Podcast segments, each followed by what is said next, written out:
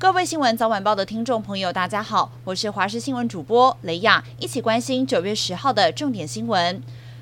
基泰建设建案基泰大直，因为施工不慎，造成邻近民房塌陷。事隔三天，基泰总算正式公开对外说明。董事长陈世明率领一级主管召开记者会，会中三度鞠躬，表示所有责任他一个人承担，并当场宣布辞去董座一职。前后一共七分钟的声明之后，说完是不顾记者会开到一半，陈世明拍拍一旁总经理的肩膀，便起身离开。留下来的总经理的人，还有在场的媒体都相当错愕。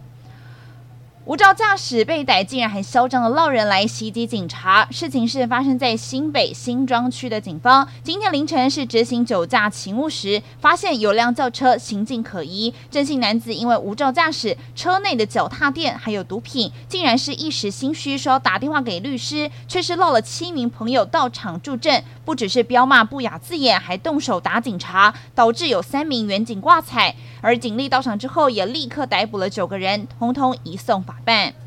云林斗六公所是规划了无纸化停车缴纳系统，民众可以利用数位支付或是手机扫描来缴费，但是这个系统没有办法和其他停车 App 共同来使用，民众觉得相当不方便。加上年纪比较长的民众不一定会操作手机，对于缴费的方式感到困扰。公所解释，是因为县府还没有跟超商谈好缴费拆账的费率，因此还没有开放超商缴现金。不过县府却认为，公所应该检视跟外包厂商的契约，要以便利民众方式来做缴纳，解决民众的不便。不过到目前为止，双方还没有共识。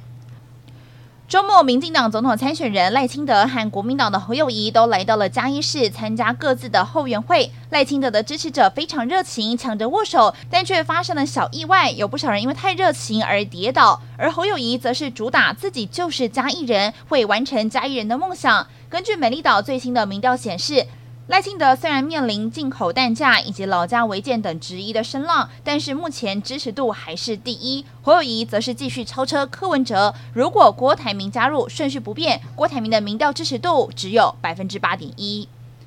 俄罗斯第八届东方经济论坛今天在海参崴开幕，俄罗斯总统普丁将会出席，并且发表演说。外界盛传，北韩领导人金正恩将会前往参与，并与普丁展开会谈。那么，俄罗斯与北韩都闭口不谈普丁以及金正恩是否会会面。不过，海参崴当地政府的消息人士就透露了，金正恩明天会搭乘神秘绿皮列车出发前往海参崴。而海参崴车站的大楼外墙最近也进行了清洁，重新粉刷，疑似就是为了迎接贵宾的到来。